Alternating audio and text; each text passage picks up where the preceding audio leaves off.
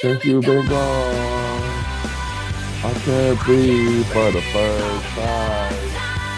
Oh, Welcome yeah. back to the podcast, and welcome back to our boy MVO.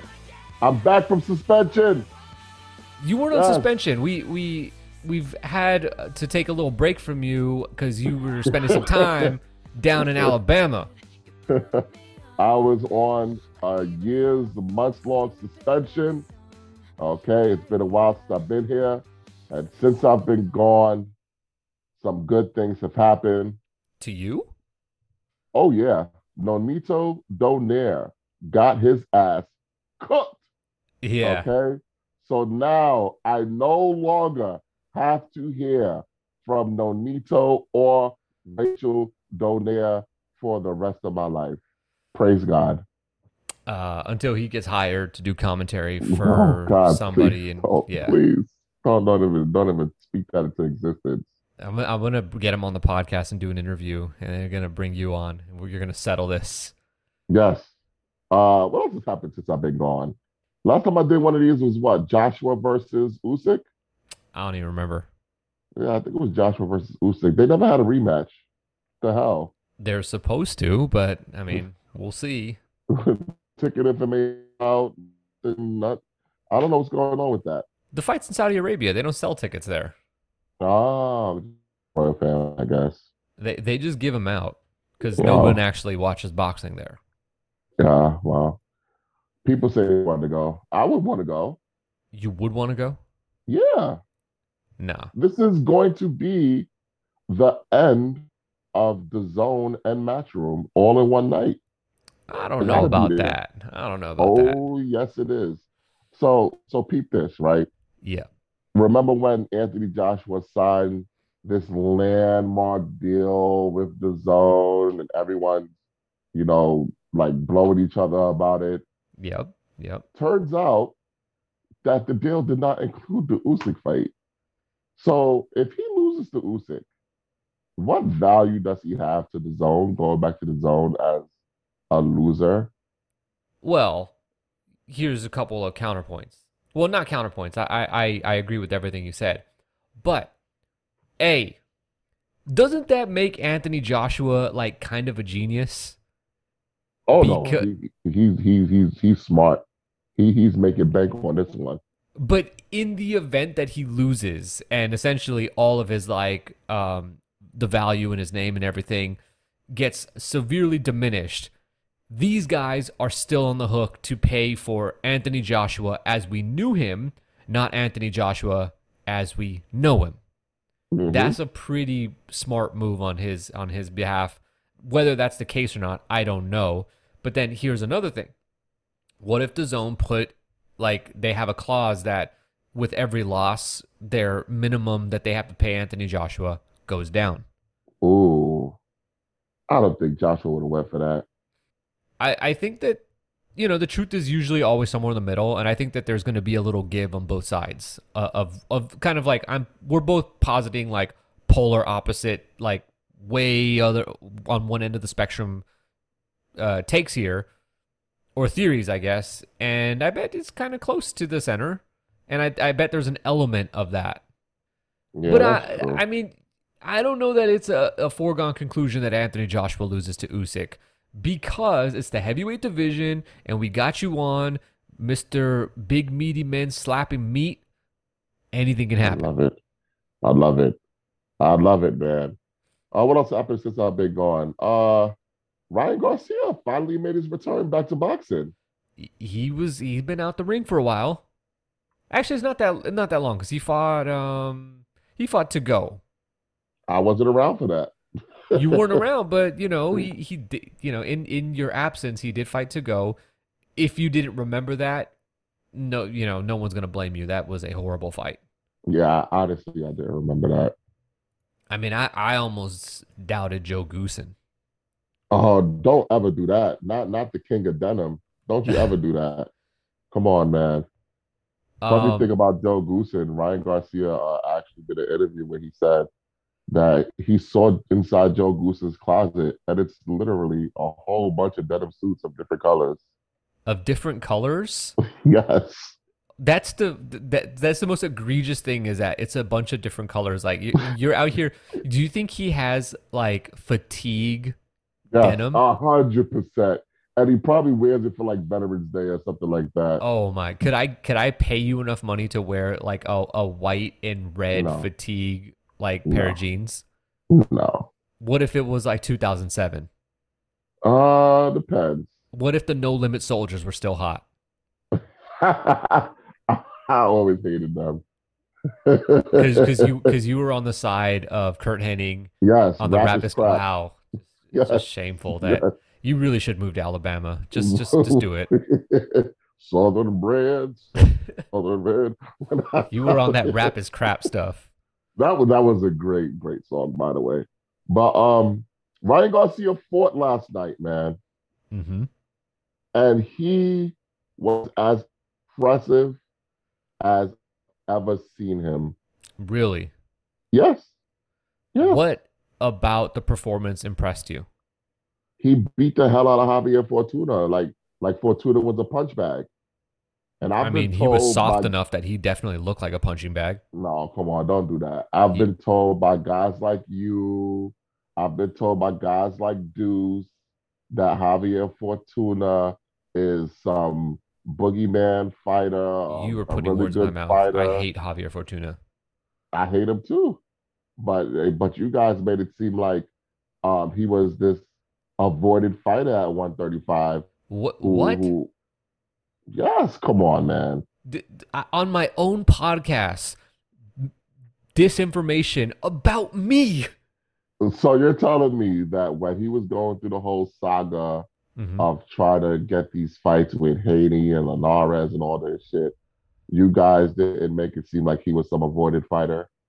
Well, it in a literal sense he was because he wasn't like getting those fights. He, they were going in other directions. So in a literal sense that is true.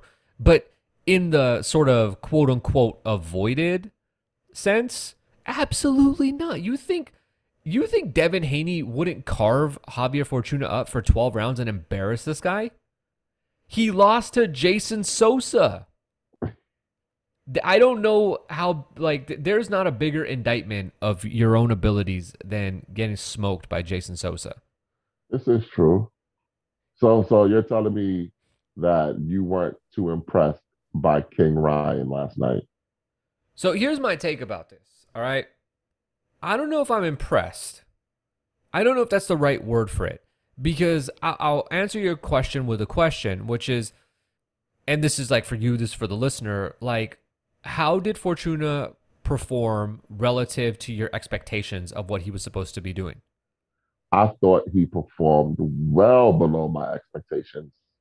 Okay. Listener, what did you what did you think? Now, for me, I feel like he performed exactly the way I thought, but at the same time still like it, it, was exactly what I thought and the fact that I thought so little leaves me even more disappointed. Because Fortuna here here's like my whole thing and why I don't like Fortuna is I remember watching this dude on Friday Night Fights. 126 pound fighter. It, it that's what it appeared he was going to be. And he was like knocking dudes out. And he was like literally being hyped as a next Manny Pacquiao. Southpaw Jesus little short guy powerful blah blah blah. And every opportunity that he's been given to show that he's not mediocre he has failed. And so I hate myself for buying into it early on so much that it now just seeps through in how I view him. And you look at his career, and he's done absolutely nothing of note, including getting beat by Robert Easter, uh, Mhm. the Granados fight. I don't know, like you know, he just somehow falls out of the ring and, and it hits the like the little box I remember that. and and and gets brain damage or something. I don't know. And so like Fortuna has been a guy, and then he loses to Jojo Diaz, like in the most embarrassing way. Where it's like, look, if you actually fought like you wanted to win this fight, you you would have had a shot. Okay. And yes, he was like technically avoided by these guys, but probably for a reason. It's like sometimes when you're on the basketball court and you're open and people like you know want to say like oh you know they just don't want to pass the ball it's like nah he's open for a reason they don't want to pass him the ball but it's not because they don't like him or something it's because he like you know, He he, he, he ain't hitting those shots Yeah. and so with that said though i, I think like th- here's one thing though that i'll take away from this like i feel like fortuna and a lot of fighters who have fought ryan they're picked well but i feel like a lot of fighters they um they kind of buy into the hype of like Garcia. But one thing uh, that I don't think that they're taking into consideration, and it hits them when they get in the ring, is I feel like fighters don't realize how big he is, Yes. and so they have like Fortuna, like that didn't look like Fortuna's normal style. Same way, um, who who else fell into this? Like, uh, I think Campbell wasn't really prepared for how big he was. Uh, Tagoe kind of in the same way, didn't Romero really anticipate it. Nah, Duno just uh, just came in brainless. Like that Come dude on, was. listen. Golden Boy tried to convince the public that Ryan Garcia was scared of Duno That because he wouldn't fight him on short notice. Come on now. yeah, I mean, but but but also Oscar was the one that said that we don't know if Ryan Garcia is a star. We don't know if any of this stuff translates. It probably doesn't. That like that dude. I have it saved on my computer. This dude gave an interview, like essentially shitting all over Ryan, and now it looks like literally the only reason why Golden Boy still exists is because Ryan fights for them. Yeah, exactly. So, but like, here's one thing I noticed. I don't know if you noticed. Like, I feel like Ryan still does not know how to open a fighter up.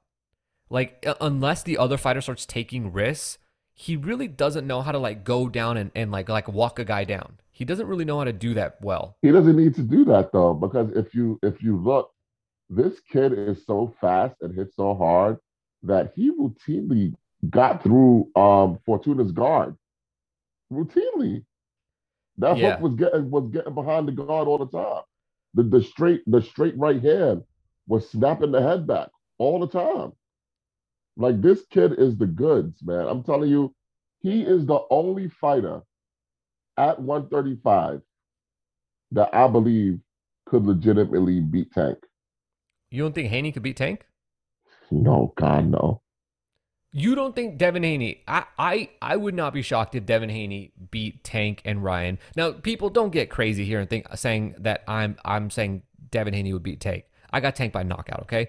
But I think it is not out of the realm of possibility that Devin could stink out and outbox both Ryan and Tank and like win a 12 round decision because he fought the fight on his terms, which were very little actual activity from both sides, and and he basically wins the jab battle. I, I don't see that happening with Tank. I feel like Tank will press him too much. And I don't like um I'm not gonna say it's Devin Haney's chin, because it's probably not his chin. I don't like his legs. I think Ryan's his- legs, I don't like those either.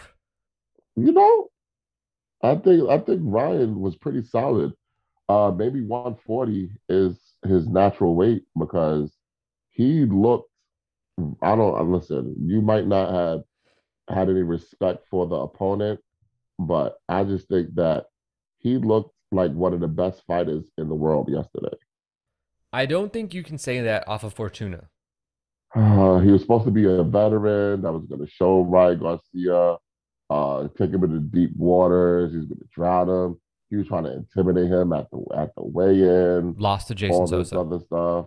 Like, come on, man. Lost to Jason Sosa. This is true. I mean, you're right with that. He did lose to Jason Sosa, but he's also he was supposed. Listen, people thought that this was not a fait accompli yesterday, and Ryan Garcia showed them that this guy did not belong in the ring with him. I mean, I think that there are a lot like I think that there's still a lot of flaws that Ryan has that a good fighter like a Devin Haney can expose, which is that Mm. his footwork is still not good. Uh, the way he responds to punches coming back at him is not the not what you teach. It's not fundamentally sound because it's easy to exploit. Now, the, the the big question with him, and there's we've had lots of fighters that are exciting and exactly like what Ryan brings to the ring is like, can his speed and power basically make that a moot point? Yeah, And it sounds like what you're saying is, yeah, I can. Absolutely, because uh, you don't think Fortuna tried to to haul off on him, but what happened? He got clipped coming and trying to get inside. The kid is so fat, Like he was so fast yesterday that I didn't even see a lot of the shots that Fortuna got hit with. How much had you been down. drinking? Listen, I'm not here to talk about the past. okay. What I'm saying. I just wanted to throw that out there. is that I did not see those shots. I literally had to watch the replay in slow motion to see those shots he got hit with. I mean, I'm I'm just gonna give it to you because there's no point in me like you know trying to shame you for not not, not like you watching the fight uh, under the influence of some substances is any better than me watching it not under the influence of any substances. now, let, let me ask you a question uh, about his performance. hmm Do you think he looks better with Joe Goosen than he's looked with Reynoso? Ah, that's I don't like that question. I think it's legit because he's fighting a different style. I'll say this: I think the time with Reynoso was good for him. God, it- it- how much is Reynoso paying you? Come on, man. Uh, bring it. You'll find out when we talk about Canelo. Like this, this is this is like you. you No, wanna- I, what I mean by that is like I think it was good for him to one leave his original trainer, uh, Yes. but two go to Reynoso and like really learn work ethic from being around those fighters that were in the gym, uh, learning the different training methods. Wink, wink. Um, there, I think, but but also like the the being with the Reynoso probably opened Ryan up to different possibilities of the way that he can fight. That doesn't mean he like Ryan looks the same in terms of how he throws his punches and everything as he did early on in his career. That stuff hasn't changed, but I think the mindset has like he's become a smarter fighter. And he's figured out a way to make the way he fights work for him. So I think it was good to be there, but you know, the Reynoso style, having that implemented for Ryan, that clearly wasn't a match. Even though it's hard to argue with the results, he, he had nothing but knockouts with Reynoso. Yeah, but I, I think Reynoso only knows how to teach one way. And it- to me, Reynoso reminds me of like a bad basketball coach, like Tom Thibodeau with the Knicks. You know, He oh has God, his here we go. system. This is suffering. well, I'm a Knicks fan. Yeah, I'm a Misery. suffer. Yeah, you damn right. I'm a suffering Knicks fan. And this guy ruined RJ Barrett, who had the potential to be a superstar, but he wants to oh. fit him into his system yeah. instead of using your system to fit around the talent that you have. So the word for what you're looking for is prescriptive. There are coaches that and trainers that come in with an idea of how a fighter wins fights, and everyone must adapt to that. And a Thibodeau's like that. Mike D'Antoni's like that in the NBA. I don't know about other sports people, so you're gonna have to figure it out. Like if you you Brits, like there's soccer coaches that I'm sure they're like they play defensive or whatever, possess possession or whatever. Um, Chip Kelly in football. Yeah, you just have their system. They roll out their system. My system is gonna win. Right. And it's like, in some cases, the system may be good, but that doesn't necessarily mean you have the pieces for it to work. And um, we've seen the Reynoso system fail when fighters go to that system and they don't have the tools that Reynoso needs, which, by the way, we don't know what you need other than Canelo, which is like be generationally talented to make the system work and then it works. I don't know. Maybe that's just the generational talent. Uh, you know, who's another one is Virgil Hunter, who we've seen fighters He go to him and He they don't look great. Yeah, he he freaking sucks. Uh, you know, shout out to Abner Mares for one of the most flat performance of per- per- performances of his career. You know, actually, Amir Khan. I think Khan looked better with Virgil Hunter than he did with at any point in his career. Um, he still had the flaws, but they they were closed up a lot better than they were early in his career. I just don't like the way they fight when they're with Virgil Hunter. Who was Yeah. that that that French guy that was on the Canelo card? Oh Um, God. Souleymane Cissokho. Yeah. Yeah. Horrible. Horrible. That dude might actually like that dude has some talent too. Uh, that's just a, a poor pairing. Yeah. But I mean, Virgil. Hunter with anyone but Andre Ward is a poor pairing. Uh, but you know that that that brings like the whole like existential question of how effective is a trainer really? Mm, I think a great trainer is effective But how?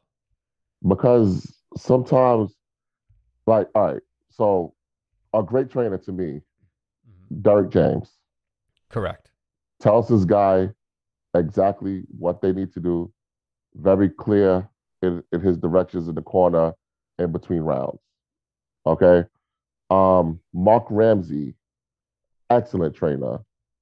He, he tells Better BF exactly what to do. Even when Better BF does stupid things and, and gets clipped or something like that, he calms him down, tells him exactly what to do. Those are the kind of trainers I like. Not the guys who are like brilliant AJ, brilliant. no, I As hate as guys. Usyk just like snaps his head back with the jab. Yeah. AJ's on the verge of getting uh knocked out. And, AJ mentally and checked out really three quarters through the fight. yeah. You're really working him, AJ. Way to go, AJ. Like, dude, this guy's about to get knocked the fuck out. Why are you paying attention? Yeah. Um but I, I bring that up because it's like the field is probably like the difference between all these trainers is not that big. Between the the the decent ones, the bad ones, like I mean, it, I don't think the like the the in terms of like the the execution in the ring, I don't think the difference is that big. So like unless you have a great one, you basically just have like, you know, A guy. yeah. I don't, and I don't think Joe Goossen's a great trainer, but I, I also think that there's something to be said about the relationship that a trainer can have with a fighter and really just giving them confidence to fight in their in a way that they're comfortable with. And I think that's more effective than a guy who's gonna be like, All right, here's the X's and O's, like you're gonna do yeah, this but and you're that makes that. a great trainer. I don't think I don't think being a great trainer or a great coach is just about being able to draw up plays. You have to inspire your guy. And Joe Goossen does that. You you remember the Diego Corrales fight where where uh Corrales spit out his mouthpiece and and uh the referee deducted him the point and Joe Goossen right in the corner he said, Hey, you gotta you gotta you gotta get in his ass now. You gotta get in there now. You know, and, and Corrales knew this is my last stand. If I don't give everything I have right here in this moment, this fight is over. And he gave everything he could in that moment and, and was able to be victorious. You know, you have Emanuel Steward, very famous uh, moment between him and Lennox Lewis in the Tyson fight. You got a dead man in front of you. It's like, take this guy out. He's a dead man walking. You got a dead man in front of you. And Lennox Lewis said, you know what? You're right. Let me take this motherfucker out. What about uh when Angel Garcia slapped Danny in the corner? I like that. I like stuff like that. I listen, you got to be able to understand what it is that makes the person, because you are the jockey and they are the horse. You got to know when you got to be heavy with the whip and you got to know when you got to chill. You got to know what makes them tick. And I don't think Eddie Reynoso knows what makes these guys tick. He just knows Canelo because he's known Canelo since he was uh, a kid. So of course he, he knows Canelo very well and what makes Canelo tick, what Can- what Canelo responds to. But he, But, but, uh, does he? Because we didn't see that in the Bivol fight. I think they were both delusional. They thought they were winning. Uh, yeah, maybe, maybe. They're fucking delusional. They they think arm punches count as a scoring shots, Yeah, maybe. Yeah. you know. But when he works with other fighters, you don't see him inspire. Yeah. But um back to Ryan. What do you think about his comments about he's staying at 140? Um, I think his comments was a little bit misconstrued. I felt like he said he'll stay at 140 unless it's basically the tank fight. I, I was listening for that because as soon as he said that, I was waiting for him to clarify it. And I don't think he I, I think he meant that Tank has to fight at 140. Well, that's a non-starter. I don't Um, think Tank's going back to 140 anytime soon. No, I, I and I don't think there's any like I don't think that so one it was interesting to me because like when this fight I heard was at 140, the first thought I had was like like they're giving Ryan a taste of something and he's going to want more Yeah, because it's like that's Ryan is a big lightweight. Yes. There's no like it's it's crazy that he fights at lightweight at this point in time. Uh, for one, and two, he's starting to get to that age where I think making 135 is going to be really hard, especially given. Um, I don't think. Uh, I think he he likes to enjoy himself out of the ring, Oh yeah, you could tell. and, and I'm not criticizing that. You know, Nothing wrong with that. yeah, everyone's down to have 96 ounce apple juice bottles. Absolutely. For two But um, but yeah, I I, I was like, oh, he's not gonna want to go down, which is gonna be really tricky because if he goes down, like I can see him making the sacrifice for the tank fight, but I can also see a point where now that tank fight looks very easy to reject because it, you want to stay at 140, and there's decent fights for him at 140. he he can't do that. He He'll can't not never live tank. it down. Yeah, he'll never live it down. What if he fights somebody who is on like a championship level? Doesn't matter. Can't live it down. He Ah. cannot live it down. I- I'll say this. I, I I'll agree with you on this part. I think Ryan couldn't live it down because if you listen to the way he talks, it was really weird that like you could well you just get an insight into how he thinks and the way that he framed everything where he was like I'm going to record everything so you guys can't say I'm ducking and it's like how self-conscious are you of that that that would be something you even say because we know hundred percent that he is the reason why the fight didn't happen last time. We know that. And he admitted that. I'm just saying like Terrence Crawford and Errol Spence they don't say stuff like that Yeah. But they never got to the point where the fight was almost made and somebody pulled out because they thought they were getting the Pacquiao fight. Like Uh, that's well, literally what happened with Ryan Garcia. so you so you think he he feels guilty about that Yeah, he he feels like people cause cause here's the thing.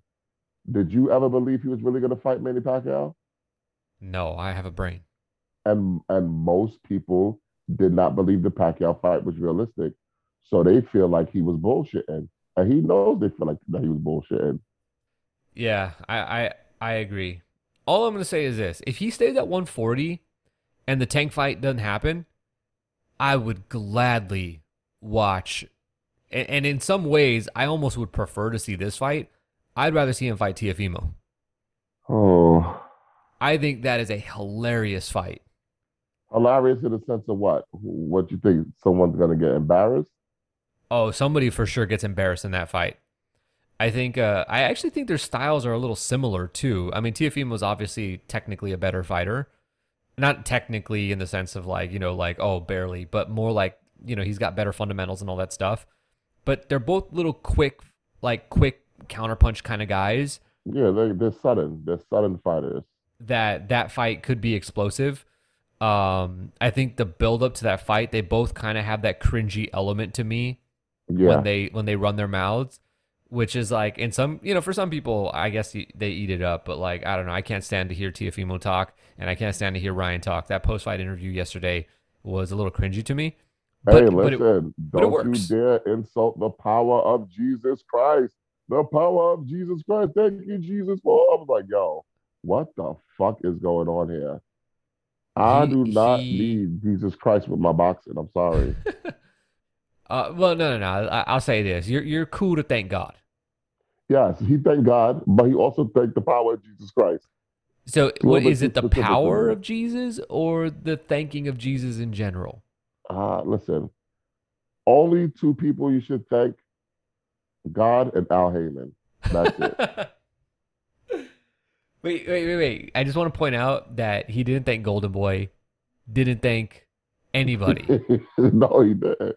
Did you notice that when uh Mannix asked him about like, you know, the network conflicts and blah blah blah, Oscar looked real nervous in the background and Yeah, when he Ryan said where there's a will, there's a way, Oscar did not look happy at that comment. Yeah, because Ryan knows what we all suspect.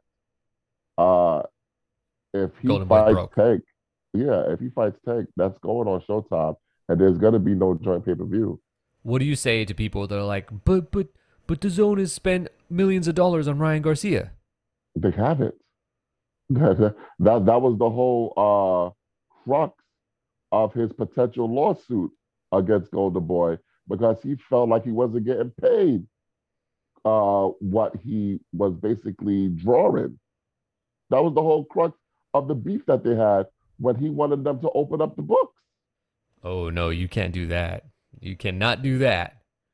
You know what happens if the books get open. Ask You Mikey you know what Garcia. the- Top rank was like, actually, see ya. you want to leave? See ya. Exactly. there's a door. those- We ain't opening up these those books. To be open. You don't want to see those contracts to see exactly what it is you promised DAZN on behalf of a fighter uh, that you can't promise. Um, what do you make of? I think it was Joe Markowski who came out and he didn't say he he questioned the validity of a statement that Ryan doesn't have a, a direct um, contract with DAZN, but he never outright said he does have a contract with them. What do you make of those comments? I think that he was probably under the influence of some substances Ninety six ounces of apple juice, probably. and he was getting out of pocket. but then he realized, hey, uh, yeah, we we we screwed this up once with Canelo. Let's not do this again.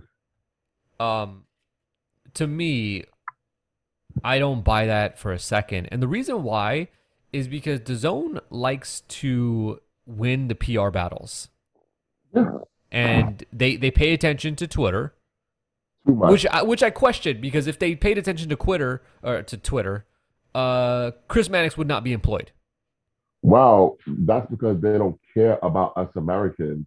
But if you see what they did with the UK, the UK gets to have an alternate broadcast if they choose to. really Yes, they do. oh that's pretty cool Yeah. Um, can I need an alternate broadcast where for literally everyone, Showtime, ESPN, like just I don't need the commentators. So it's like, please. Oh, Get rid of wow. Al Bernstein is rolling over in his grave right now. Well, he, I, I'm not making any jokes about that, okay? But you didn't hear Lex like last week, just like totally eviscerate Al Bernstein. I did not listen to last week's episode yet, actually. Uh, he like, le- I mean, but I agree with him. Al Bernstein is uh, He jumped the shark. he's lost the fastball. Let's just say that. Uh, But I but I just in general don't like I don't learn it. Like I don't get anything from listening to to the commentary. They're not saying me anything I don't already know. what what announcers do you find to be good? I like Bradley. God, he's one of my least favorite. Bradley could get it, get you know get it on my nerves, but like for the most part, Bradley's entertaining, and he does like Bradley knows what he's talking about. I actually think him and Andre Ward are a decent pairing. Uh, I love when they disagree too. I love it uh, because you you could just feel how mad Andre Ward is on the air as he's you know recording from home because he's not vaccinated. Yeah. Um, Abner Mares isn't bad. Um, yes, he is. he's not bad. He doesn't. He he has never said anything interesting. No, he has. He just says it. You know, you know, it takes him. There's a little bit of stuttering and stammering going on, but Abner's not bad. I can't wait till he gets back in the ring. Let's just say that.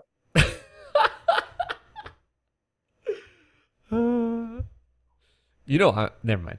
Um, and then I like Corey. Oh, your guy. Corey's good. Um, even if he's not my guy, Corey is good. I think Chris Algieri is all right. Uh, I like Sinisa. come on, come on. Do you really like her, or is she just hot to you? It could be both. Because uh, honestly, I don't even think about commentary that much. I, I just get annoyed. I just don't want you to be annoying. Don't be Then you Like- can't listen, watch anything, just like me. don't be like uh Tessitore and uh Kriegel and these guys. Just don't be annoying. That's all I ask. Yeah. So you can't watch any commentary, is what you're saying. I like Al Bernstein.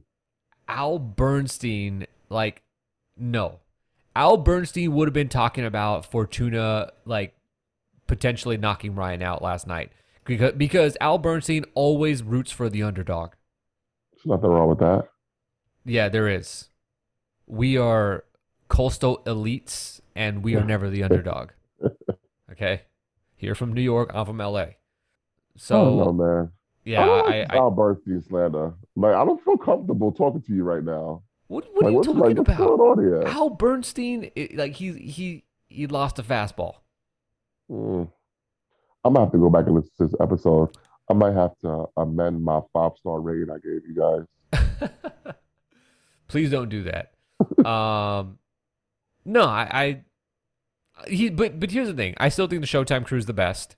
Yeah, Um, they, they they really just sound like the like the crew that didn't get put together like last week. You know, it's like listening to like if you listen to Jr. and the King, and then you listen to like remember when Raw did that like whole new thing and they came out with those new commentary team like two years ago or three, and it was like what the Uh, fuck? It didn't like sound like a Adnan, Adnan Virk. no before uh, that when they remember when they first did the brand split and then Yeah, uh they had that like totally brand new commentary team on Raw. yeah. They they they they suck. not only did they suck though, but they were like, it was it, it just like no chemistry, uh, and you had no familiarity with any of them, so it was just super weird. Yeah, I, I know what you're talking about. I know what you mean. But that's how DAZN sounds every week. Well, yeah, they're they're constantly changing it up, but it, but I feel like there's you have to have some continuity, and the the continuity that they've chosen is just like being shit. Yeah, I, guess. I guess. I'm gonna have to talk to Lex. I'm not feeling this Al Bernstein slander. You, you and Lex are always like finding some some little small thing to disagree with. Remember when No, you guys like had had the internal grief in the in the bomb squad? Yeah, because he believes in that glove shit. And dude, We're not Like, rehashing stop that. We're not Like, rehashing that. stop it. it. It did not happen. Listen, I love Deontay Wilder. Okay. I went all the way to fucking Alabama to see this man's statue. Glovegate did not happen. It didn't happen. I'm sorry. so you claim. Did not happen. Come on, man. Uh, how did we get onto this? Um, I don't know. I'm sorry. I apologize. all right. Let, anything else to talk about with Ryan Garcia? Yes. What's next for Ryan Garcia? Who will he fight next? Will we get to take fight next? I said this at the start of the year. I'm gonna say it right now. Tank is gonna fight Ryan Garcia on Showtime pay per view in December. Woo! I feel the same way. There's no way it doesn't happen. Like some guys, it's it's the same way I said like last year. Errol Sp- or no, I didn't say it last year. I said it. Uh, well, technically, I actually said this like two years ago. Uh, literally gave the timeline of when Errol would be fighting um, Terrence Crawford. But yeah, But I said it after the Ugas fight. He will fight Terrence Crawford next. Now, why? Other than it, like you know, people just like to disregard that Errol's like a man of his word, and he literally said it like numerous times. The timeline of his career, thank um, you. but uh, sometimes you just gotta look around and Read the goddamn tea leaves. it's not even read the tea leaves, dude. You don't even have to project here. It's like, where do you go? Sometimes people are trapped in a corner, and the only way out is like there's only one way out. And Tank and Ryan are basically in a corner where it's like their only way out is through each other. Yeah. Like I see people say, why don't Tank fight Devin Haney? Well, he has a contractual rematch with Kambosos. which you know that's uh its own thing but but also Yeah. like espn is not going to send devin haney over to fight on showtime Definitely not. and they they really probably don't want to deal with like espn wouldn't know what to do with tank let's just put it that way Yeah. they'll be like uh we don't got a a brian don't have- custer to interview you Not only that, there's no father story that Mark Kriegel could could jerk off to uh, with Tank. that that is actually the smoking gun right there Yeah. No father story. Ah, too bad. Too bad. Um, yeah. So I mean, there's nothing like there's nothing too interesting to talk about there. Like, I mean, we could entertain the notion of like, oh, but what happens if it doesn't? It's like, well, if it doesn't, uh, these guys are both on the shit list until they do fight each other. Exactly. Or like Ryan's like, nah, I'm moving to 140 and then 147 thereafter. Then it's like, all right, fine. They're just on a different path now. Oh well. I don't think that's Yeah, gonna be the I, case. I agree with you. I think the fight's gonna happen in December. Um, all right. Any did anything stick out from the undercard to you? Uh, no. Besides Ricardo Sandoval getting beat, uh, Ricardo Sandoval, who people swore up and down that my best buddy on boxing Twitter, Sunny Edwards, was afraid of, he got beat. You know, Yeah, your boy it. Sunny Edwards uh will get beat if he faces any of the legitimate. that's that is not true. Nope. Um, you ain't. no, you no. are not getting. Nah. Let, let me explain something to you about No, Sunny we're not talking about Sunny Edwards on this podcast. All All right. He looks like he's 12. Let him fight uh one of the dogs at 112 and He's just gonna fight uh Cesar Martinez later this year. he might beat him because Julio Cesar Martinez is not good. No one at 112 can beat Sunny. Can you name more than three 112 pound fighters? Yes, And you can say Sunny Edwards. Yes. All right, five. Jun Junto Nakatani, Ricardo Sandoval, uh, Julio Cesar Martinez, Mhm. uh, Kosei Tanaka, uh, Angel Acosta, I believe is still at 112, uh, Wasim Muhammad, Prince Patel. Okay. Uh, wow. You're hey, naming listen, guys man. that are like just like okay, you're scraping the barrel here of hey, like but they fight of, of what we're considering like championship caliber fighters. Uh, well, you never said they had to be championship caliber. Uh, yeah. Well, um, my point is, uh, I did not see people talking about Ricardo Sandoval. Um, here's what I'll say about the undercard. I thought that this undercard would be a lot better than it was because I like in in a way this was a good undercard. No, You- it wasn't. You had well, you had names because you can't do like you know 50-50 fights down up and down the card. Like that, that wasn't going to happen especially with golden boys money situation and the fact that most of it was going to go to ryan garcia. And javier fortuna is probably not a cheap opponent either. So but you had a bunch of names. You had names that i recognize. Lamont roach alexis rocha vic saludar. Uh, they even dusted off diego de la hoya. And the undercard, by and large, was just not fun at all. There's a reason why it was not fun. Why And was it? there's a reason why you should have known it wasn't going to be fun. Look at the names you named. These are not dynamic fighters that put asses in the seats and put and put opponents on their ass. Dude, this is all Golden Boy has, though. Yeah, well, listen, I don't want to watch a card full of unanimous decisions. I'm sorry. Like, you got I five, can't do it. five straight. Yeah, all these fucking decisions. I'm like, I knew, yo, when I saw Alexis, oh, this is gonna suck. When I saw Lamont Roach, oh, this is gonna suck. Like, did this guy lose to fucking Jamel Herring? Like, you knew it was gonna suck, and you I- knew I it was gonna be a long card. I wish Lamont Roach was better. I really want to like that guy. He can't punch. Yeah. That tends to be an issue. Yeah, Uh, you know who also not a big puncher? Alexis Rocha. this is very true. He he he got it. He got a gimme against Blair Cobbs because there was no way he couldn't knock out Blair Cobbs, and even then, Blair Cobbs almost got out of there Yeah, without getting knocked out. like Blair Cobbs, either him or or Rowley, they're they're in the running for most hittable fighter in boxing. Hittable. Yes. Uh, Ryan's probably not too far off Don't that say list. that. Don't say that. Come He's on, the, the head movement's n- not great. He, listen, he does that on purpose to reel you in so he can catch you on the way coming in. He looks like an MMA fighter. All right. Tell It works for him, ring. but it's it's one of those things that is going to work until it doesn't. All right, tell Tank get in the ring. Uh, now don't tell me you're taking Ryan over Tank. Listen, I'm not taking Ryan over Tank, but what I am saying is that he can beat Tank.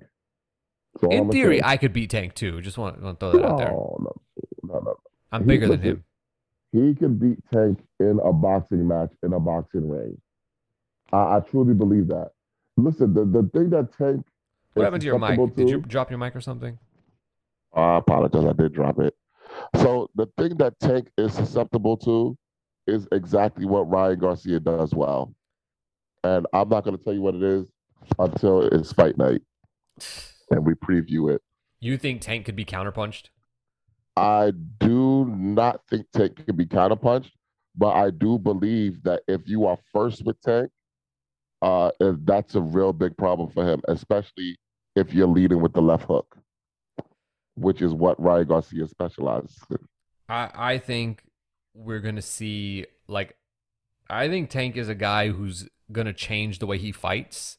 Uh, like he can change the way he fights from fight to fight depending on what's in front of him, Yeah, he's And- amazing, special talent. and you'll see that against uh what what I really want to see from Tank. And I know that a lot of people probably don't want to see this, and we got a uh, we kind of got a taste of it against Cruz, but it was kind of sullied by the fact that he hurt his hand. I want to see Tank just pull a 12 round, like, look, I'm just not gonna let this guy hit me. I'm gonna jab him to death.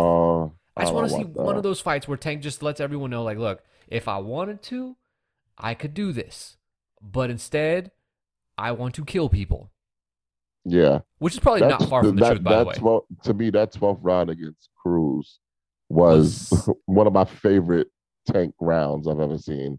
Uh, that's what I'm saying. Like that was sublime. Yeah, but you like it because you're not used to seeing it.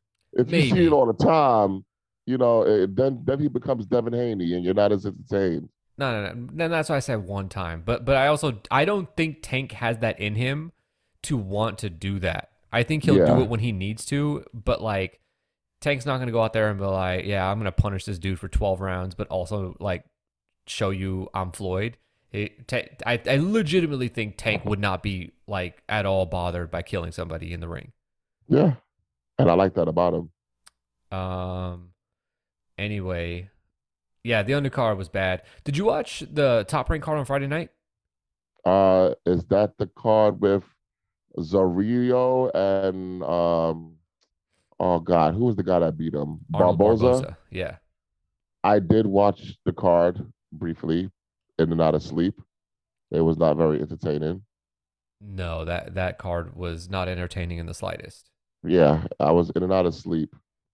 Um, all I want to know, and, and and I already said, I acknowledge that I like um, I, I like Bradley, but what were they smoking during the main event? That that commentary was insane to me because they were out here talking about uh Zorrilla being a guy that Barboza should not have taken and he shouldn't be fighting a guy like him and I was like this is exactly the guy you want him to face. He's got an undefeated record and he's at best mediocre. If Barboza can't beat this guy, then that says a lot more about him. Like, I, I, what were these people thinking? Well, I think maybe they saw Ring City. That's where I remember Zorrilla from. Um, he's the Miguel Cotto fighter, right? I uh, believe so. Yeah. Yeah. So he was on Ring City last year, and he did very well and pulled off a shocking upset. so I think Against that's where they remember him from. Against who? Against who I who? don't remember Against the who? guy. I don't remember the guy. I really I don't re- remember the guy. So, I believe. But I remember it was on Ring City. It was a shocking upset, and they thought maybe they had something. It was against Pablo Cesar Cano with seven losses. It was not against Pablo Cesar Cano. Um, Oh, it was, it was against it Ruslan was- Madiev. Actually, yeah, yeah. I I seen many of Ruslan's fights because he's been on undercards of fights that I've been at. Yeah. Could have told you that that wasn't shocking. Oh wow. P- This is, I what's, don't- I thi- don't- but this is this is something that I talk about a lot. Where like when you have one fighter from like uh a not like boxing hotbed country like a Kazakhstan or the Philippines or something, and once we get one dude from there who's pretty damn good, like you basically the whole country, that whole region benefits because now everyone thinks that oh yeah these dudes can fight. Madiev could never fight. Well, they thought he was going to kick Zorrilla's ass. Well, I mean, like this is this is open for a reason, guy. Madiev was had never gotten an opportunity, and the first time he did to like really be featured was as like a 27 year old on Ring City. That should Yeah. tell you something. Yeah, you know, you're right.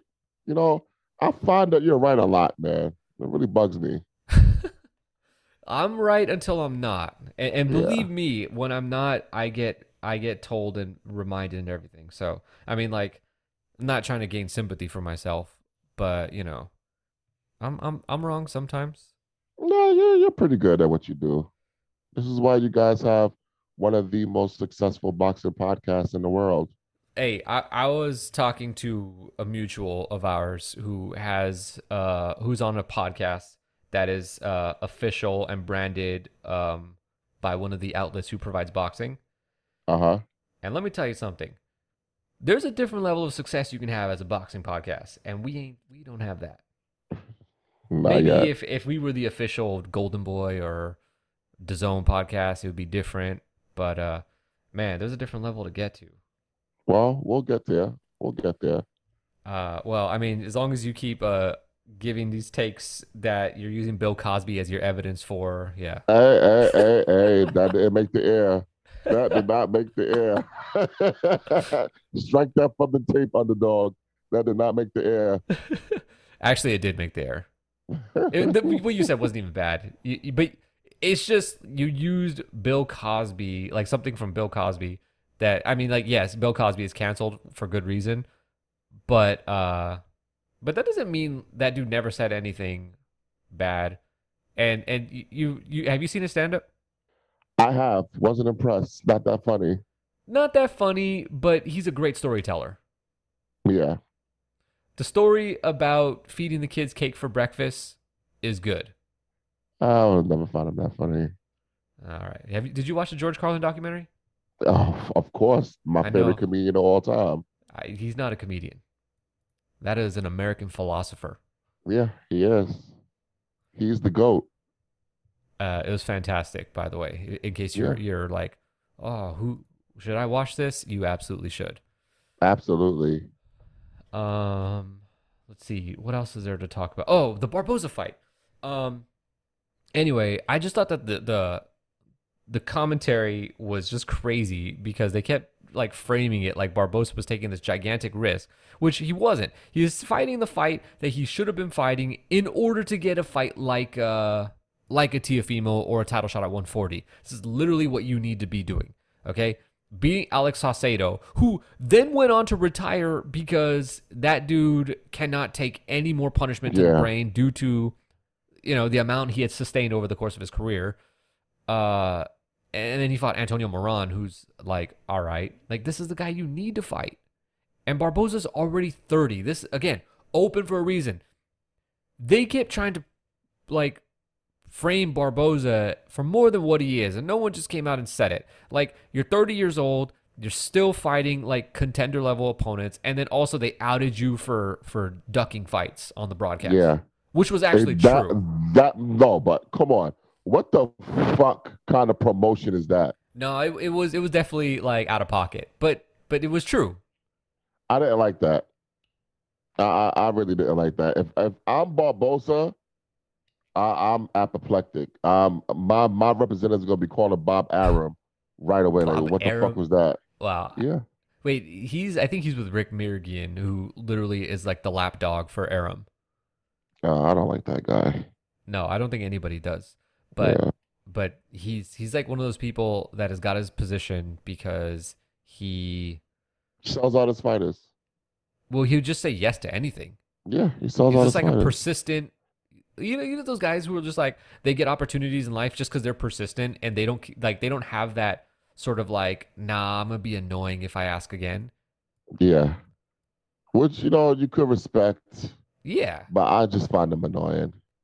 yeah, I definitely don't have that. But like those people also like have more success than me. So Yeah, but really one thing they don't here? have is self-respect. Um, did you see? By the way, Barboza's okay as a fighter, but I just want to throw that out there. He's okay as a fighter. I definitely think he deserves to fight for a title. I don't think he wins, but like, what is the like? There's not a huge difference to me between like Barboza and Zapata. I, I, I there's not a huge difference there, and I think both of those guys deserve to fight for titles. Uh, Mhm. I don't when- think he's very good. You don't think he's very good? Nah. I saw a tweet from Regis Prograis today, who usually is like a bastion of stupidity on Twitter. Yeah, I'm sick of him too. By the way. But it was a good tweet. Eh, But it was also sad because he was like, you know, 140 is the place to be, and I'm glad I'm here. Blah blah blah. And it's like, bro, you're 33, and you're Yeah. been fought three times in five years. Like, Who's sir? but but but he's right about 140 being a place that's about to be popping because you got Josh Allen's got all the titles. He's 31 years old. He's on the way out, I think. Um, Jack Catterall showed that there's a lot that that guy there's still a lot of shortcomings that he has. And you look at the young dudes in the division. Let's say Ryan stays. Uh, you got Ryan. You got Gary Antuanne. You got um, I, I guess we could throw Montana Love out there. Please don't. All right, I'm throwing him right back.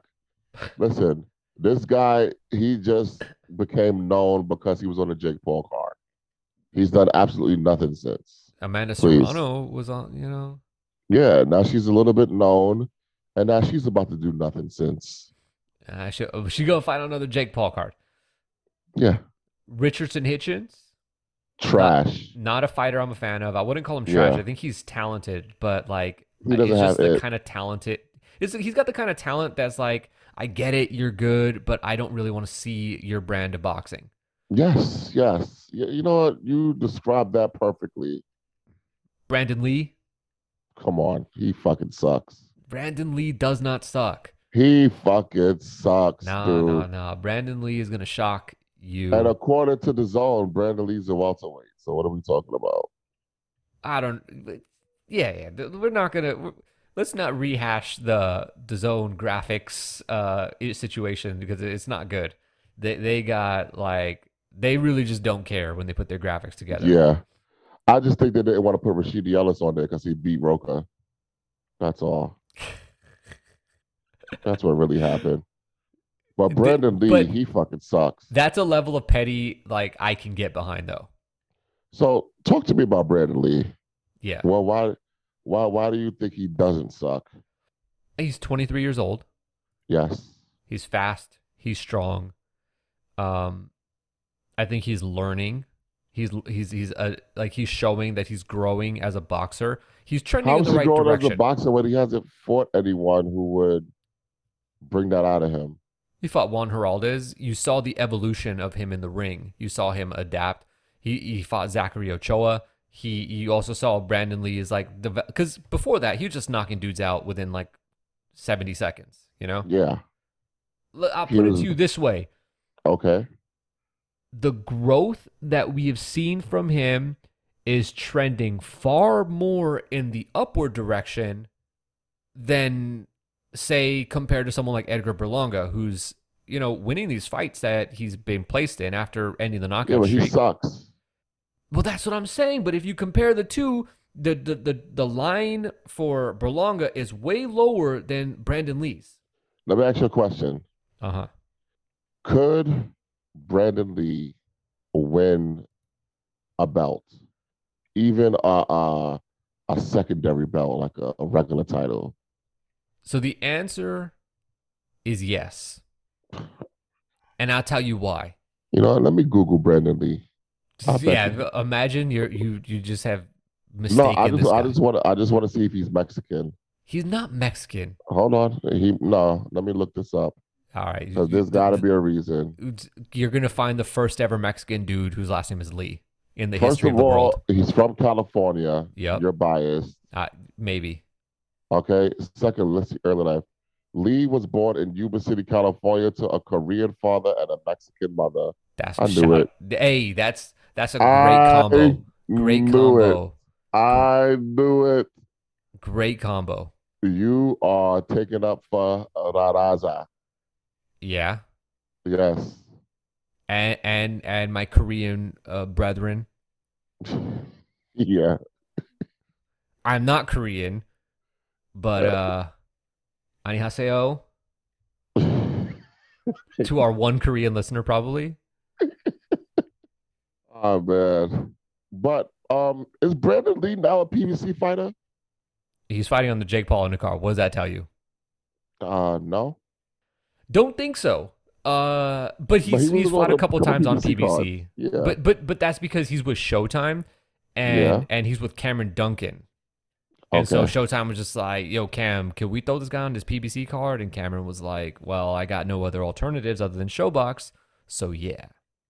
But but my the reason why I say yes is because one, the belts are about to all get split up. And you're trying to tell me that in the fight between like um, Ismael Barroso and Jeremiah Ponce or whoever that fight is going to be, that Brandon Lee couldn't beat one of those dudes? IBF?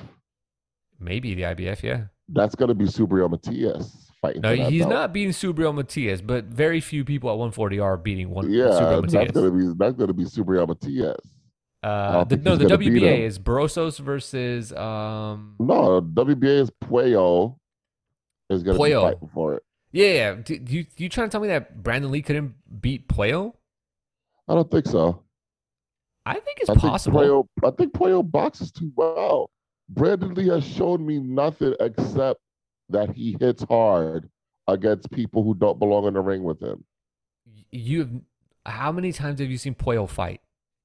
I have seen Puello fight exactly zero times. All right. So I, I'm not saying that you're wrong. I'm just saying that there is maybe a little doubt there. Listen, the only Brandon Lee I acknowledge is Bruce Lee's son who died filming The Crow. Shout out to him. Yeah, but um, dude, I'm trying to remember Alberto Puello. I I've seen him fight. He the shot, Dominican. Yeah, he shot. He he he fought Vashon Owens on an undercard and uh, try- I can't remember a second of that fight. But Puello's got a got a sick hairline. Yes. 27 years old and looks like a ball player from the 70s. Yeah. Definitely, definitely uses roids. Why do you say definitely. that? Because how's your hairline get like that so young? He's from the Dominican Republic. Maybe he maybe he's had a they hard all life. use roids over there. I, I mean, they didn't help Javier Fortuna. I'll tell you that much. He must be off the roids because he he looked like a little roly poly. That's, that's what guy? I was saying at the start. He came in looking so soft. I don't know what happened. How are you five foot five fighting at 140, and that was because you just had a little too much baggage on you and not too much. Like I thought he was gonna come in jacked. And then to top it off, he rehydrated to like 157 pounds. That's ah, ridiculous. God. 157. And, and my whole thing is, it's not even as if he was cashing out. He only made a hundred thousand for the fight, so it's not like this was like some big cash out where he don't care. This is my retirement plan, my retirement money. He was making a hundred k, dude. Nah, well, cause that dude, you know what it is. I'll tell you what it is right now. Can I throw a conspiracy theory out? Don't, as long as you're not gonna say the fight was fixed. Yeah. No, no, no. That fight was not fixed. He got his ass beat. Okay. Okay. Or maybe it was maybe it was fixed, but no one told uh, right. uh Fortuna. And he came in there thinking that he was gonna do a little ah uh, uh, go down. It's like, nah, bro, you enjoy the CTE. nah, so maybe the benevolent Al Haymon said, Ryan, we're gonna get you the tank fight, and we're gonna send you over an opponent in the meantime. We think you'll you'll you'll get a lot out of fighting him. Short southpaw, just like you need to prepare yourself for a guy like Tank. And we got you. And just know that we sent this guy over for you. And Fortuna's purse, we'll we'll we'll, we'll make sure that this fight happens. Meaning that uh, they got it. Now, now, did this happen? Absolutely not.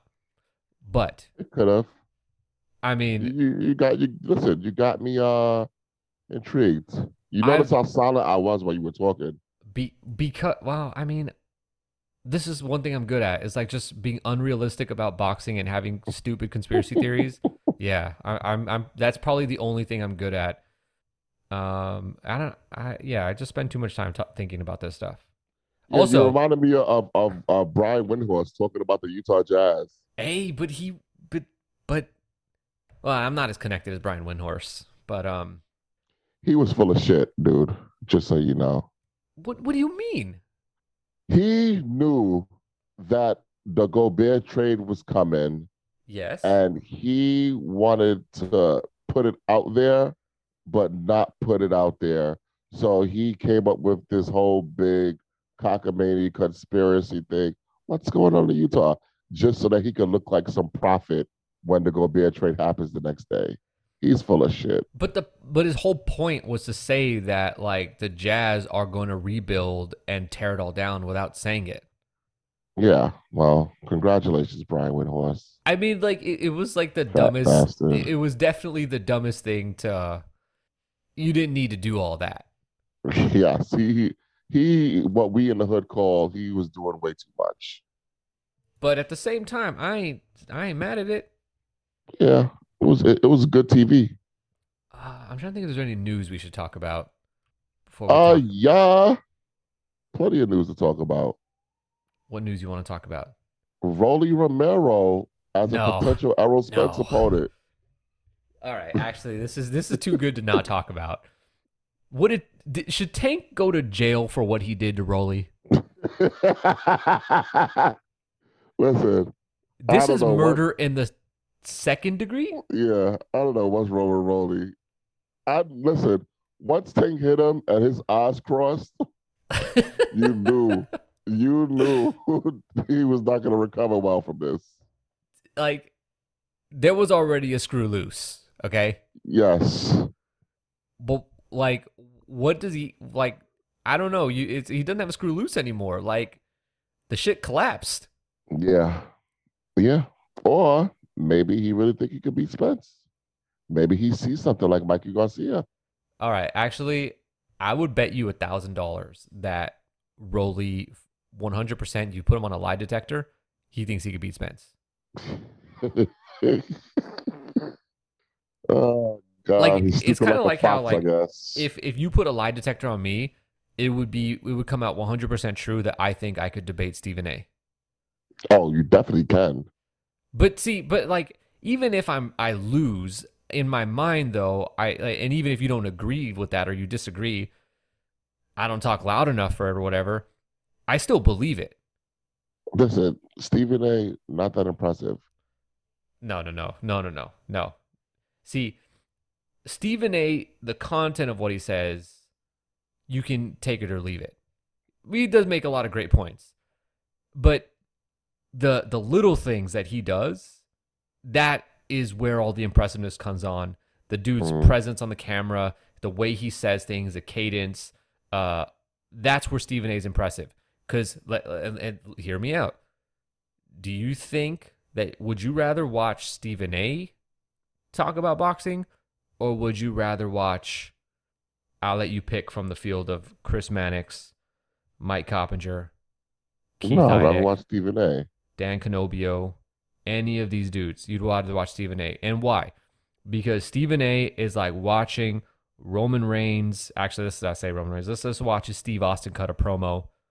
Not no, that's not why. I, I would rather watch Stephen A. because he's not um jaded by the boxing business. He's not one of those perpetually miserable media members. fair, fair. But, can't but well, I mean, like if if that's if that's your like barometer here, then it's literally only Stephen A. that you can listen to. And I can listen to you too. Am I jaded? You- You're you're not miserable. Uh, but am I jaded? No, I, I think um you like to sound jaded when you play devil's advocate, but I don't think you're really jaded. I feel like a lot of people um, might have the wrong idea about me because I try to play other side so often. Yeah, you're devil's advocate. Yeah, Which I, but you I have don't to do. do, that. If everyone agreed lockstep all the time, it, it would be a very boring world. Yeah, yeah. Which I mean, like sometimes, yeah. I I mean, you, you, I just have to do that because if I don't do it, then no one is. You know. Yeah, Um. I think you're quite misunderstood and quite underrated. Well, I mean, talk to your friends. Your friends seem to disagree. They it's it's actually you. all your friends. Yeah, they can't stand you. Which is Uh, really which is really funny when you think about it, because you would think that we would be of the same mind, but I don't mind you at all. I don't know. Well, may, maybe it's because you have nothing to fear with me because you're six eight and those dudes, all five eight of them. uh, J Ro could take you. I, I mean, could he? Oh yeah, J. Listen, J. Ro is well. Maybe his son can take you. Uh, I don't know. And young Daniel is like a expert at like all these martial arts. You know, it's one thing. Uh, this is solely random, but speaking of that, my nephew wrestles, and uh, he's a he's a big boy. Let's just put it put it at that. Mm-hmm. And but he can't take me. Really? Out, he outweighs me. Nah, but see, here's the thing. That man strength, it don't matter how big you Yeah. are. Until you hit about 16, 17, it just is not going to happen. Yeah. And I had another, I have a, a cousin who, I mean, he's he's like he's like six four now. He's a big kid, but even him, like as a 16 year old, couldn't like find a way to take me down. But once he once once he started to develop that real strength, I'm like, dude, stop, please. Like, I don't want no part of that. Yeah, it's like I, I'm now too old for this. Like, you know, you're at the point where it's like you could tweak something, right I would like to walk for the next week. Yeah. Um, should we talk about the Bivol situation? Uh, what situation? He got to fight Zurdo. Does he though? Yes, he does. All right, because uh, there's an article on Boxing Scene. Sean Nam, Sean, I don't know. That sounds like a fake name, by the way. Really Um, does. it, it just it's, it rolls off the tongue a little too much. But anyway, Eddie Hearn said this. In all those situations, we would have a right to request an alternative fight, an exception, which we will file with the WBA. No problem making the Zurdo Ramirez fight, but we had already made plans for the Buatsi fight in October, so we'll speak to the WBA. Okay. What's his plans for unification? No. So who gives a fuck about your plans? So, oh, so you think that the WBA will say, say no because it's not a unification? Yeah. Listen, let me let me say something to you. If the WBA mm-hmm. allows this fucking fight between Buatsi and Bivol, then I know 110% that they are just against PBC. That's a good point. I'm sick of them. Because why is it you allowed Golovkin to take Erislandy Lara's spot against Murata, hmm and then you don't even rule that you got to fight Lara next? Why is it Tank Davis still has not had his mandatory called against Devin Haney? Why? I think the WBA has been pissed off at PBC because it was the PBC fight where their racist judge got exposed. And all that stuff set off because of that Miguel M- Mykal Fox uh, Gabriel Maestre fight. And ever since then, they have been ruling against PBC every single time. Did they rule against them with the Spence Ugas fight? Yes, they did. Oh, contraire, mon frere. You forgot that they were not to allow that fight to happen. Oh, I didn't forget. But I'm just I'm again, I am just throwing out the the counterpoint. This is called setting and, you up. and you know, you know what was even uh worse? 140. Alberto Puello, oh yeah, that dude got come Yeah. on. He earned his mandatory shot. These motherfuckers had a Miss America contest. Tell us why you deserve to be the the next Miss America in order to get a title shot. How- You know- like what was that? Okay, but you know how the WBA could redeem themselves? If they order Tank versus Haney, No. And if they order- who gives a fuck about that? No. and if they order Canelo versus Morrell, No, you, you're you're you'll agree with this. If they leak Regis Prograis's essay for why he deserves the shot, it's gonna be written in crayon. but just just imagine like this dude, like the logic applied for Regis Prograis justifying himself as why he should get that shot yeah, with no no responsibility taken for I don't know signing with fucking Peter Berg. yeah. Regis Prograis is he is the poster boy for bad uh boxing decisions. But what about Demetrius Andrade? No, because Demetrius Andrade was at least getting a very nice bag uh, at Good point. Matchroom. Good point. What about Canelo? Uh, Canelo, very nice bag. he kind of botched 2022. He did because why would you ever turn down? But wait, but didn't they say that? All right, maybe I could be wrong. Didn't they claim that uh the offer for DAZN was 110 and the offer for PBC was 100? No, you were making stuff up. Okay, so you believe he took less? No, we know he took less. You're oh, but you're sure of that?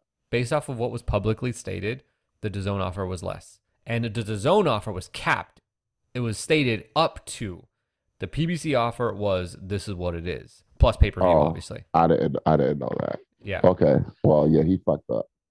I mean, like, look, did he, in theory, no, because both of us, and then most of you listening, except for like the two of you that come from that have trust funds, we would like that money, whether it be 45 or 48 or 54.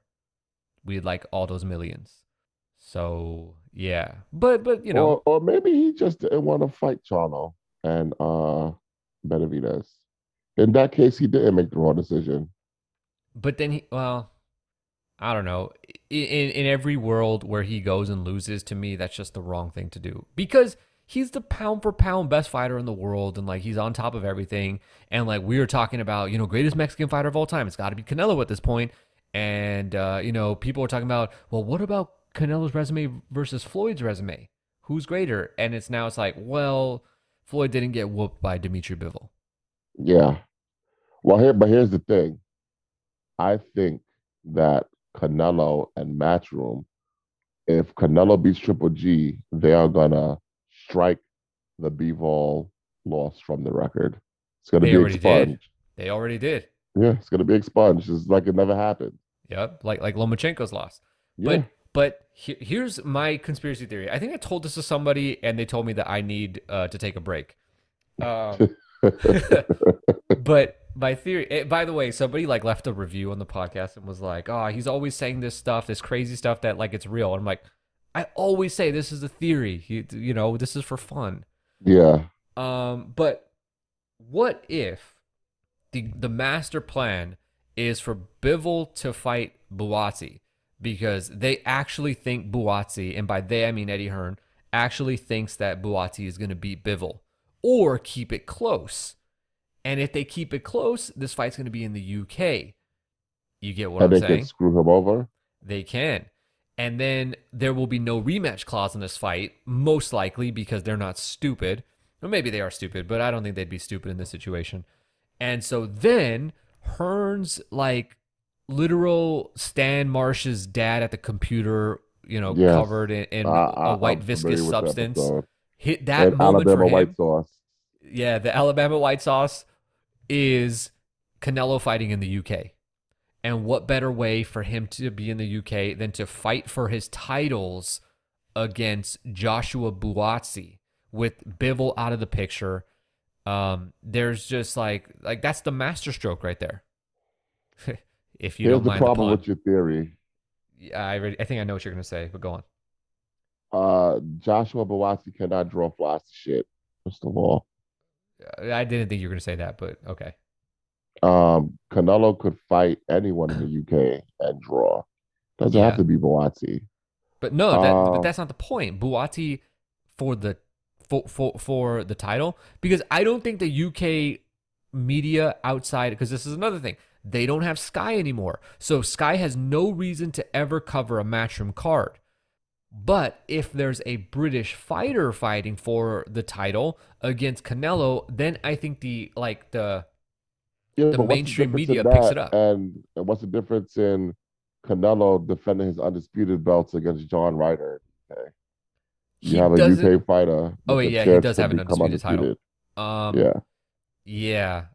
I mean, that's a good point, but uh it all depends on if he wants to fight at 175. But if we if we're to accept the premise that he is just to say whatever to 175, then yeah, you're right. Yeah. I don't know. Listen, we've spent much too much time on Bivol. He better fight Zurdo. And I'm calling it here.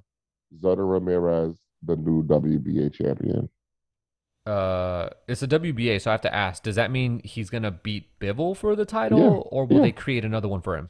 No, he's gonna beat Bivol.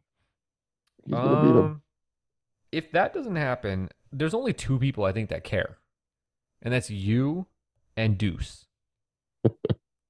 It's not bad company to be in, but I love Zurdo, man. No, I, two two of my favorites. I You love Zurdo? You love Zurdo? Yeah, Why? Because I root for the underdog. That's why, and I believe Al Bernstein. It's come full Listen. circle. Zurdo is a victim of the worst kind of boxing politics. Top Rank and the WBO conspired to screw him Yes. out of his rightful title shot when Mhm. he moved up to 175. Yeah. That was not right. All because he didn't want to agree to a new contract with them. That was crap. Hmm They let Billy Joe Saunders, okay, this fucking drug user, this fat bastard, fight someone named She Fat Asufi hmm for the vacant belt instead of giving Zurdo his rightful title shot. They tried to put Zurdo in a fucking tournament at 175. A tournament for your long reigning classy champion? Come on, man. Classy's That was crap. No, he's No. classy. I, I I I agree with you. Um, and like the the difficulty there, the, the internal struggle I have is that if I don't side with with Zurdo, then I'm basically picking sides with the establishment, which is top rank in the WBO. And like I'm not a fan of Zurdo. I don't share like any love of watching him fight or anything like that. But at the same time, like I definitely can't pick establishment. But also, I do know from like behind the scenes stuff that Zurdo's uh not the easiest dude to deal with. His idea of his own worth as a fighter probably is not in line with reality. But where do you get that from? I can't reveal sources. Would these sources uh, be Bruce Trampler, Carl Moretti, No. Todd duBoef, Bob I I I don't have any I don't think I have a top rank source. I, I just think that Unless I text Derek Harmon because I got his phone number. a lot of times uh, these people they like to tell a fighter what they think the fight is worth, even though a fighter might be worth more because they want to cap costs. Yeah. No no doubt about that. You know? So how do we know Zurdo's not worth more? Well, and, and here's the, the the other thing is, and it always annoys me when people like don't want to talk about the business side of boxing because we do this constantly in every other sport. But like, there's no open market for fighters to easily gauge what they're worth, and Yeah. like, and so like, let's say Zerto, he doesn't know really what a Leo Santa Cruz makes or a Rey Vargas makes as a way to gauge what he's worth in the marketplace. Like, you know, if if Leo signed, you know, five fights, whatever millions of dollars or blah blah blah, I'm worth somewhere in that ballpark. Well, probably not as much as Leo. He's not worth as much as Leo, but um, you know, he's he's he has an idea. Basically, the way like uh, when RJ Barrett hits the, you know, hits the open market and he sees what Collin Sexton got, he will be signing with uh the Dallas yeah, Mavericks somewhere within that range. Yeah. and and we don't have that in boxing. And so zurdo's idea of what his worth is only what either top rank has been paying him or maybe like somebody throws out a number. But like you're throwing out a number that say golden boy is offering you but like is that really market value? No you have these two private companies not disclosing any info just throwing numbers out. Who knows if that's what it is I mean, I guess I guess you're right, but to me, I just think you're worth whatever you can negotiate. right right right And I'm always going to side with labor over management. I'm sorry. I mean, yeah, me too. But but I mean, I, I think we've talked about this on a Patreon podcast in the past. But like, there's a weird, and and it's, it's prevalent throughout the country actually, if you think about it. But like, people always side against their self interest, and typically Yeah. your self interest is labor. And but then you have these people like making the argument for why a team shouldn't pay X dollars for a player, and it's like, nah, dude, you, why are you citing for the for the billionaires? Bootlickers. Yeah. Bootlickers, man. Yeah. Anyway, I guess we'll wrap it up here. Let me tell you what we got coming up this week. I, you'll, I think you'll uh, agree that this is not worth talking about. Isaac Dogbe returns against Joet Gonzalez, both fighters with two losses, kind of at No, a I'm good. crossroads. I'm good. and uh, Gabe Flores makes his return against Giovanni Cabrera. Is Gabe Flores the fighter that got the hell beat out of him and his family refused to stop it? Uh, in his last two fights, yeah, Yeah. yeah. Why is he still fighting? I mean, uh, think Hmm. about what you just said.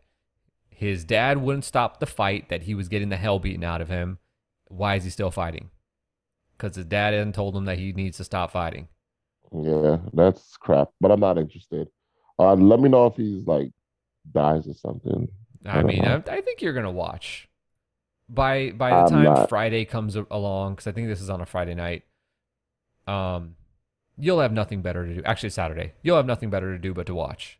No, I'll be at an Elton John concert uh, at MetLife Stadium. Actually, You're gonna go see Elton John. yeah, it's his last tour. I I I I don't know. I don't know where I heard this. This dude is 75 years old, Yeah, it's his last tour. still out here touring. His last tour. This is his last tour ever, and this is the closest he'll be to New York. He's not playing New York, but he's playing MetLife Stadium. Isn't that New so York? I have no it's New Jersey. but the Giants and the Jets play there. Please don't don't make me get into that. That that bugs me. That really bugs me too. But uh yeah, so this is it for Elton John, man. This is the goodbye Yellow Brick Road tour. It's over. And uh, who's who's the opener? I don't know. It's a good question. I just I'm just coming to see Elton. I never would have take, taken you for a guy to be out here going to see Elton John. Oh, not Elton John. Come on, man. All right, well, you guys know where to find uh our boy MVO. Hit him up at East Rutherford, New Jersey, MetLife Stadium. He will be in attendance to see the Rocket Man himself, Elton Yes. John, say goodbye to the world before he embarks on his retirement until he doesn't. Um, and for me, I'll be home. Uh, really, this actually, you know, ha- having said that, and now thinking about what I'll be doing Saturday night, uh, I need a life.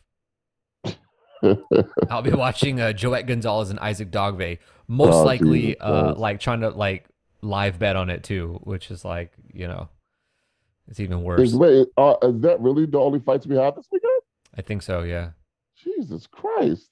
Deuce is gonna like message me after and be like, "Yeah, but Zamfir's putting on a show that you didn't say."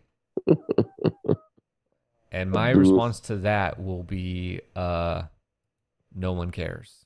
No, you should call him a homophobic slur. No, no, no, no, no. Avery Sparrow versus William Foster. They still not, wait. Why would why is Avery Sparrow still fighting? Well, like, Did he get arrested at a fucking weigh-in? listen, man. Yes, he did. No, he didn't. He technically, I think he got arrested in uh in Target. But uh, imagine you're in Target, like buying some Dawn dish soap, and the U.S. Marshals come in. I don't know if they still ride horses, but they come in and you see the little star, you know, the Walker Texas Ranger thing, Yeah. and these dudes just like exit the premises with a five foot six little guy weighing a buck thirty, holding him up by the shoulders. Yeah, that's crazy to me. Uh, Oh. J- Jarrell Miller technically fights at the Embassy Suites in Nashville. Now that Saturday. I can get behind. is he's fighting Derek Cardenas, who is eight and nine. Never heard of him. He's from Mexico, That explains that. And uh, I think yeah, that's it. Saturday is is brutal. Yeah, this would be a good time to spend some time with your family or to go out. Or see Elton John. Yeah. All Yeah. right, Well, MVO, I hope you had a good time coming back on the podcast. It's been good to have you. Great time, man. Uh, where can people find you these days if they want to get more access to uh, the one MVO? Twitter, is that your face? Or just go to the Most Valid Opinion podcast on Spotify, Apple, anywhere you can get it. You know, you guys really have to listen to this one episode where I broke down the lyrics to Warren G's Regulate. It's definitely coming full circle. Did we talk about that uh, on the pregame podcast or on this one? Yes, on the pregame. Yeah. we, uh, we, we, uh, we, we had a follow up then of that episode on the pregame. And uh, you, you tend, you do t- Twitter spaces. Yeah, uh, I love Twitter spaces, man. Listen, you need to get into Twitter spaces. Here's a, here's my issue with Twitter Spaces. Not the one that I've sent you before, um, but the other issue I have is that like the time that I have to just like hang out and talk boxing on the weekdays is usually at the time when everyone's in bed because all you people live in different time zones. People are up all hours of the night, dude, all around the world. But uh, uh, yeah, and then the other thing is like I don't know, I don't I don't really. It's, it's hard. I, I don't really like to have boxing discussions all the time. I like MVO uncensored. I, I like. uh I don't talk boxing at all. Yeah, I, I like that. I like when uh it's maybe it starts in boxing and then before you know it, there's a 14 year old making the case for uh, yeah, and then you kick him out. That, that those are funny. yeah. Shout out to Sub Zero, one of the all time great characters on Twitter, aka the Booty Goon. I don't know why he named himself the Booty Goon, but whatever. All right. Well, everyone, thanks It's for listening. Yeah. if you like the podcast, leave a good rating and review, five stars only, please. Uh, hit us up on Patreon where you get access to more podcasts, a bunch of different topics and stuff like that. Patreon.com slash Sunday Puncher, all that stuff. Get access to the chat. You guys know the deal by now. Um, thank you for listening. We'll be back next week.